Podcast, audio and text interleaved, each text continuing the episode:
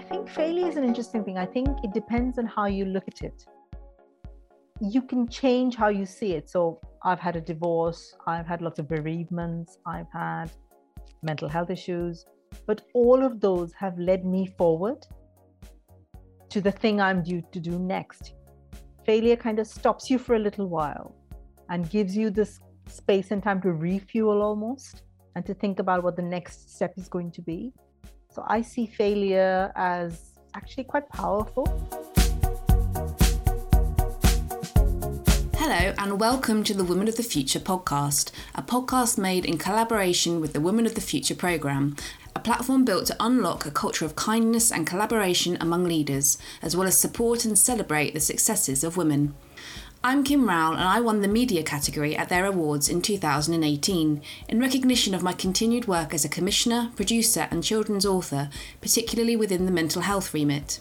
I'll be talking to my guests on this podcast about their careers, who or what gave them their first big break, their successes, failures, and inspirations along the way, and how they came to be a part of the Women of the Future network. Activist, writer, and speaker, Sangeeta Pillai is the founder of the South Asian feminist network Soul Sutras, which is all about tackling taboos within the culture.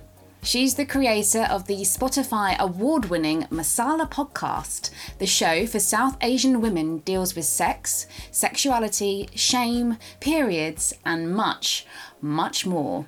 Sangeeta is also the creator of the Masala Monologue series of writing workshops and theatre shows in the UK and the US. She has been featured in the Evening Standard, Eastern Eye, Huffington Post, on BBC Asian Radio, in Brown Girl magazine, and has been a writer for over 20 years. Sangeeta was highly commended in the Arts and Culture category at the Asian Women of Achievement Awards, part of the Women of the Future programme, in 2021. I grew up in India, in Mumbai, in a very traditional Indian family. I was the first woman in my family to ever have a job, which gives an idea of blimey how traditional we were. so I was born in Kerala in a small village. My family moved to Mumbai when we were a year old, when I was a year old. They were trying to get me married off when I was 18, arranged marriage. So yeah, that's my family background. Very, very different to the life I live now. Wow, where to start really? I saw a really cute photo of you on your website as a kid and it said fighting Indian patriarchy from age 3. So was that was that always your mindset or did it stem from something? Did something happen that particularly sparked you off on this kind of trajectory? I always get asked this and I always say I was just born different. I was just born fighting and being a feminist and I think my life that I saw around me probably also informed that. My father was an alcoholic, he was abusive, there was a lot of violence growing up. And I saw around me that women had no power, they had mm. no say, they had no voice. Like my mother didn't have a choice but to put up with that because she wasn't financially independent, you know, she didn't have any support. So I think it was a possibly a mixture of growing up quite feisty anyway, mm but also seeing how much women were disempowered, how much women were kind of really trodden upon because you know they were considered weaker in in the culture that I grew up in in the time that I grew up in. So I think that informed my entire life. Mm. Um, so I was always fighting against what I was told was my life had value if I was married. My life had value if I had kids. My life had value if I stuck to the very narrow confines of my upbringing. And I rebelled against every one of those things. and I think that's where it comes from. That's where the fight comes from, I think. But it must be hard when you're surrounded by this behavior and the, these values and this kind of attitude to buck that trend because ultimately you don't really know any different but do you just think you were wired differently or was it just something yeah. that you just recognized it wasn't right and it didn't sit right with you I think I was probably wired differently, but something about the injustice of it that I saw around me, the way I was treated to the way the boys were treated. Mm. Um, I think it was, yeah, I think it just sparked this fire inside me. but yeah, exactly like you say, Kim, it's really, it was really, really hard because literally no one else was saying the things I was saying or doing the things I was doing. Where if my family said, that's just how women are, I'd be like, actually, no, that's not how it is. And they'd be like, look around you because mm-hmm. everybody's doing the same thing. Everybody's getting married, everybody's choosing nice, safe jobs, you know, this kind of thing. So it was very, very hard. But I, I believe, and I absolutely believe this as cookie as the sound, like my purpose of being in the world is to do this work, is to do this work for South Asian women, to lift other women up and lift myself up. And I believe that's why I'm born in this world. You know, this is why I'm here. And what was your academic experience like then? Did you enjoy school? What were you like as a student? What was that whole yeah, experience very, like for you? Um, I was very shy and very timid. And I think, again, that's, I think, a result now looking back of the violence in the house. Because I think I was just like protecting myself all the time and I didn't really kind of wouldn't say boo to a goose as we say here mm-hmm. now you know i was just very very scared i think all was it directed towards you the violence or was it just towards my mom? mother but right. it was we lived we were very poor so we lived in a tiny one bedroom home so there was no way to escape it and sometimes if it got really bad like i throw myself in the middle of my dad hitting my mom to try and mm. protect mm-hmm. her but i was really little but i you know didn't really know any different but i think that's what made me really scared i was very terrified as a child so I went to school. I had a really good education. I went to a Catholic school, funny enough, like a, a church school, and you know had a decent education. It was very rigid, like Indian education system. Even now, it's very much by rote. You're never really allowed to ask questions. I see my friends' kids here the way they they learn, and it's so much more conducive to be creative and to ask mm. questions. Ours was very very rigid, but compared to the many things that could have gone wrong, it was a decent education. And I loved words. I have devoured words all my life. My books were my like my most precious possession. I had this little, three little books, three or four books in a little plastic bag that I'd go under the bed because it was a you know tiny room, and I'd go every afternoon because it gets really hot in India mm. to read under the bed. And those three books were like my life. I read them and reread them and we didn't have money so uh, kind of once every couple of months my father would take me to the bookshop to buy a book. And there were no libraries or anything like that you know like you have here. It was just the books you could afford and you know we couldn't really afford much. So that's how my life was. So mm. good school decent education.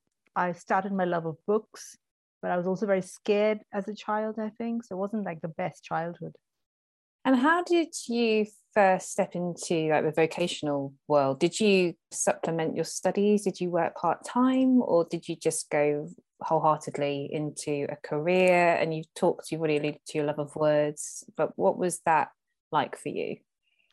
So I started working when I was in school. I teach kids maths and English as a way to kind of supplement the income at home. Yeah. Like I was saying, we didn't really have much money and it helped me buy a few things that otherwise I couldn't have. I think I'm probably about 13 or 14. So school holidays, you'd get three months off, and I teach these kids. And evenings, uh, my school was in the morning, and the younger kids went to school in the afternoon. So I'd finish my school and go and kind of coach these kids. After I finished my degree, I looked around and I couldn't really see what I could do with words. Like my parents said, right, you're not doing arts because that's just for people who can't do any better. and uh, yeah, that was the kind of wisdom of the time. and I loved books and I'd see all these art students reading the things I'd read for pleasure. They were studying like Dickens and Austen and all the things that I would just love, you know. So anyway, I went along with them because in those days I didn't have the strength to stand up to my family and to say, well, this is what I'm doing. Uh, so when I was 15, I did a degree in accountancy. Ooh, I do not even know. Kim, if you ask me what's two plus two, I'll be like, oh, sorry, I, I don't I'm know. the same I'm mind, that yeah. bad. And I was miserable for five years of that course. I was just depressed. I just hated what I was doing. Finished that, and I thought, God, I can't put myself through this. I'm going to find some way of doing something with words. And again, this is, you know, 90s India. You know, we didn't really have access to you know understanding of what people could do. It was just very you know you're an engineer a doctor a lawyer or you're a teacher and that was that.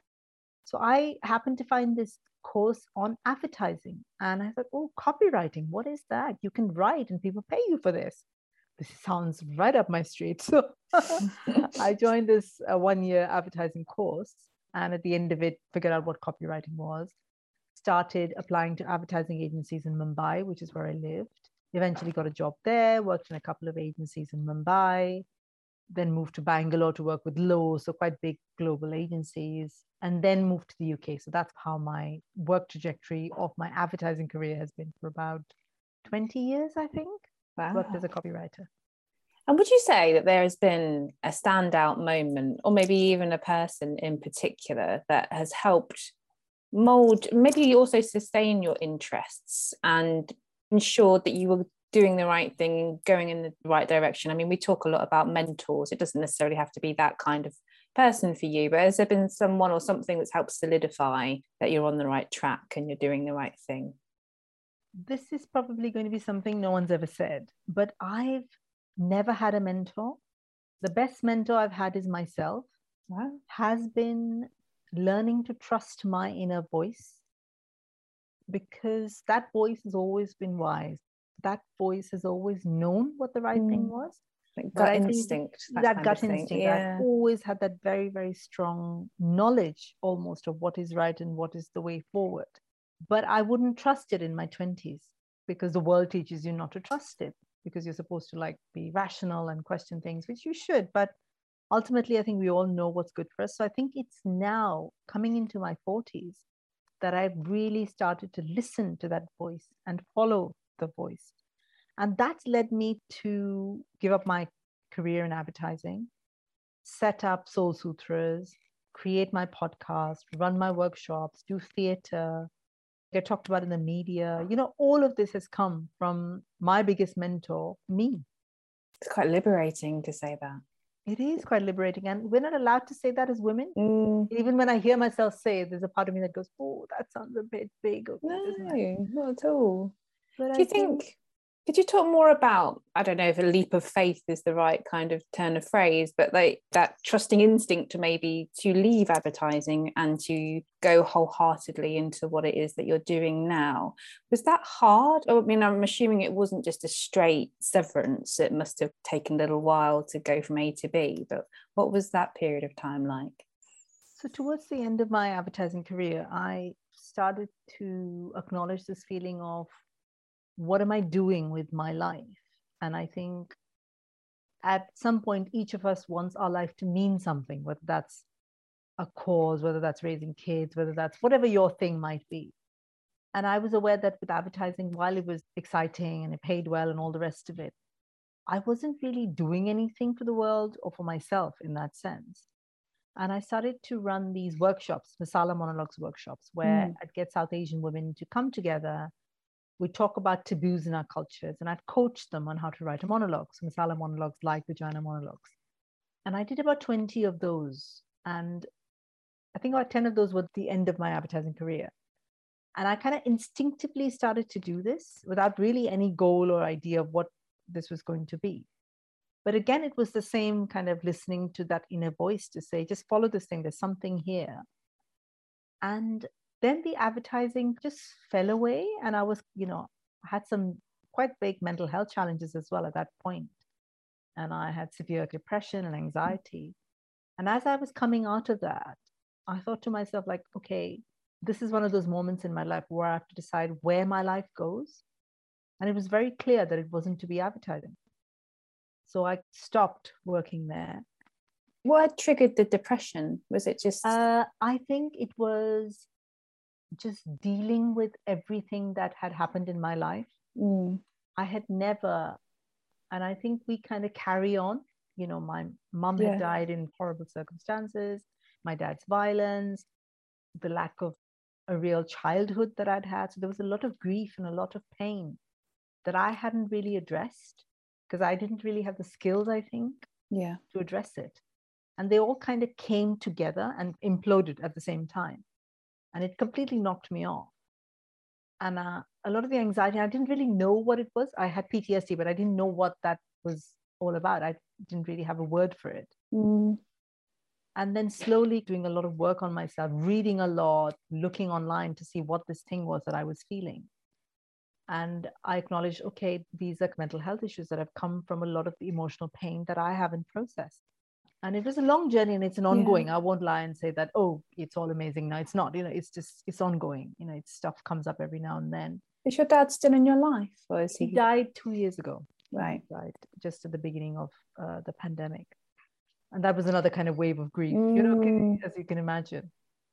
So in a way i mean you know we're taught to look at mental health struggles as a bad thing. And yes it was horrendously difficult but it also opened me up in a way that I don't think I would have been open before.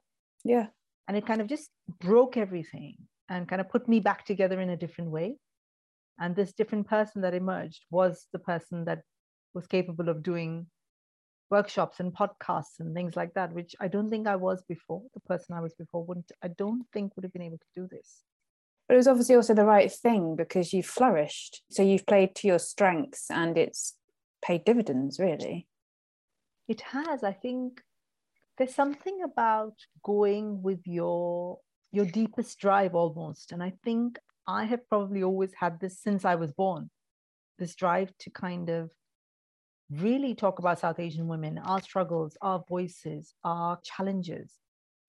And going to that place and then just following the instinct of like, okay, what do I do with this? Keeping myself open like the Spotify opportunity that I just saw the day before I think it was closing about finding more women of color podcasters. I entered, won the competition, got a little bit of money to create the podcast. So things have also opened up and I have been open to them as well. Mm.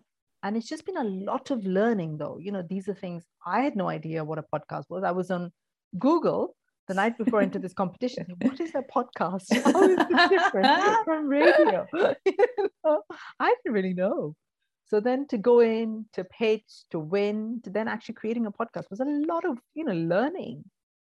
Um, and, it was, um, and it's been nominated for two British Podcast Awards. Won. So it won. won oh my British, goodness! Uh, from googling what a podcast was to win yes. it. That's crazy. And what was amazing was like the award ceremony. The last year we had an award ceremony at Brockwell Park, and it was one of these moments in my life that I always remember. I walked in and they created like these. It was an outdoor ceremony, so they had mm-hmm. blankets mm-hmm. with our names on it and there was a blanket with my name on it. And to the left of me was a really famous person. To the right of me was a really famous person. To the front of me was a really famous person. I'm like, wow, this is really big. That's fantastic. That's so great. So across all the work you've done, podcast and everything, is there any one thing in particular that stands out for you or that you're particularly proud of? Um, so the last season ended with a live masala podcast where I had, but I hosted the first ever queer wedding proposal. Brilliant. very proud of this. So one of the guests of my podcast wanted to propose to their partner. Aww. We've been together for many, many years. And I kind of engineered it so the music would go off and the lights would go off and the moment would happen. And the partner said yes, which we kind of knew they would. this is uh, a bit of a moment of like, oh, what if? Uh-oh. Yeah.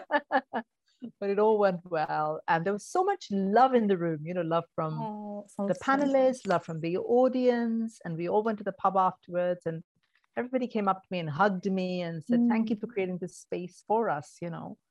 And thank you for, I think somebody said to me that for making it okay to be the Indian that we are rather than mm. the one we're meant mm. to be.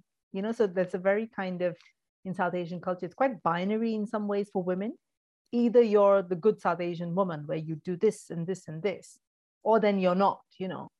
But I think the beauty of some of the work I do is like, yes, we can embrace bits of our culture and we can also question some bits of our culture. So that was a particularly proud moment for me. Is a lot of your work about enabling people and giving them the tools to do what they're meant to do in this world? Is that a big part of it?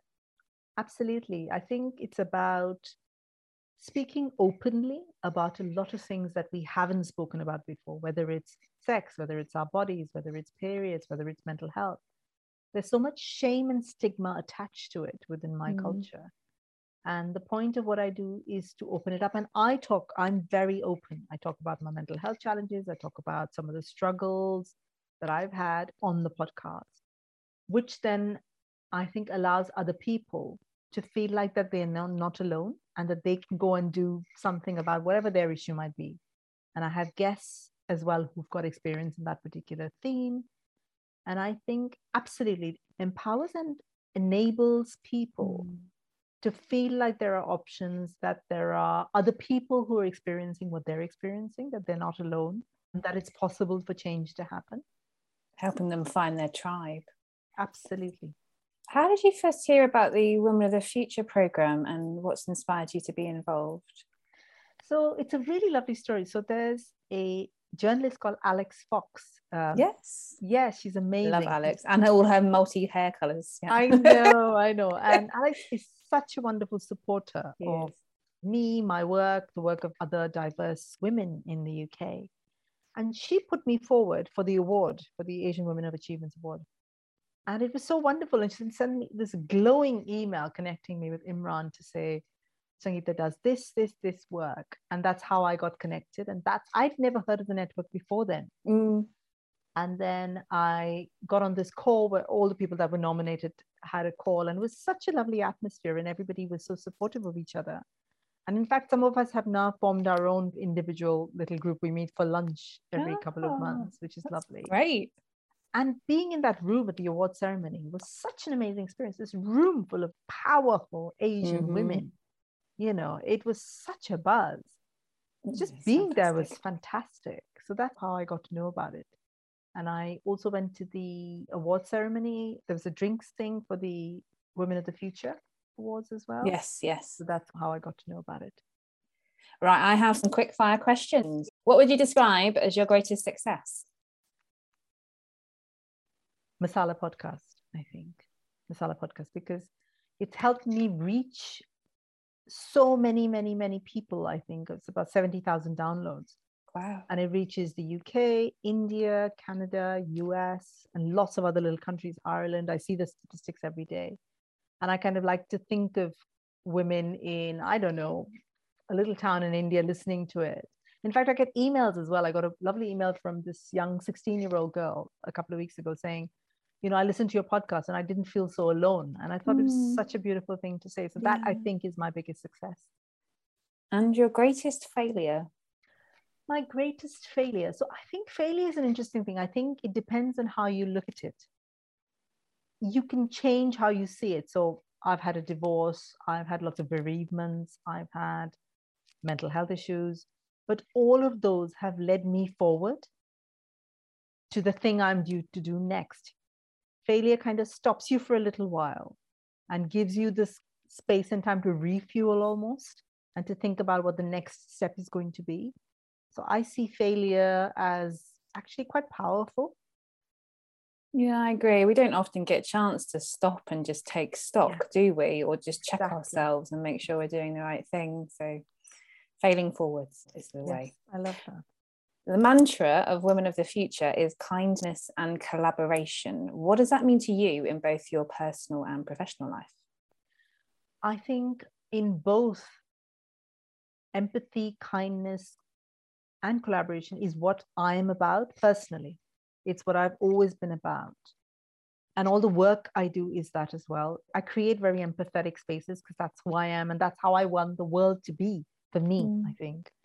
And therefore, creating spaces where women can do that for each other and be kind and be supportive is incredibly useful. I think in the world today, we're made to feel like that there isn't enough opportunity, there isn't enough space, and that we've somehow got to fight each other for this very mm. limited space. But I don't think that's true. It's like this poverty mindset because it's almost created by patriarchy to keep us fighting each other because then they can do whatever they want, you know. So I actually think if we stop, if we support each other, if we're kind to each other and we collaborate properly and truly, I think we all win. I think we all move forward. Is there anything that scares you? Yeah, sometimes. You know, I wouldn't be human if I didn't. So I've made so many life choices that have led me to this particular path. So sometimes I do feel like you know, there's a lot of loneliness because my path is a very singular path that I've chosen.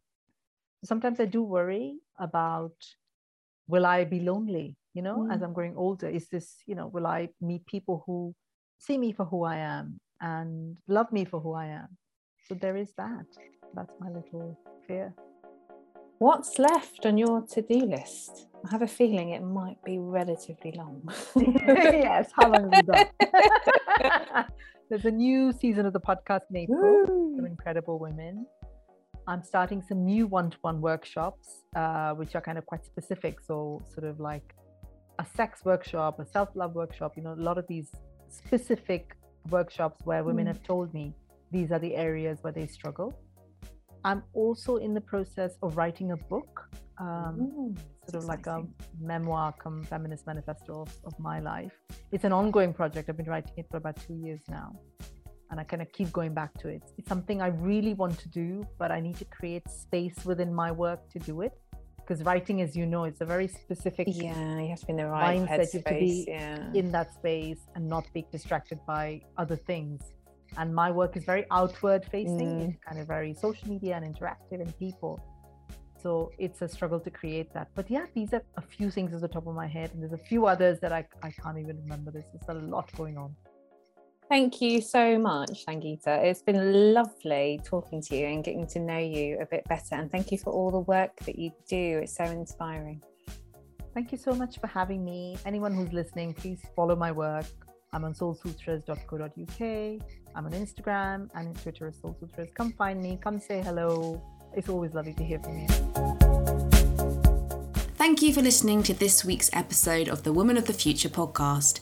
If you enjoyed it, please hit the subscribe button. And while you're there, why not give us a rating and review? You know you want to. For more about the Women of the Future Awards, network, and initiative, please visit www.womenofthefuture.co.uk. See you soon.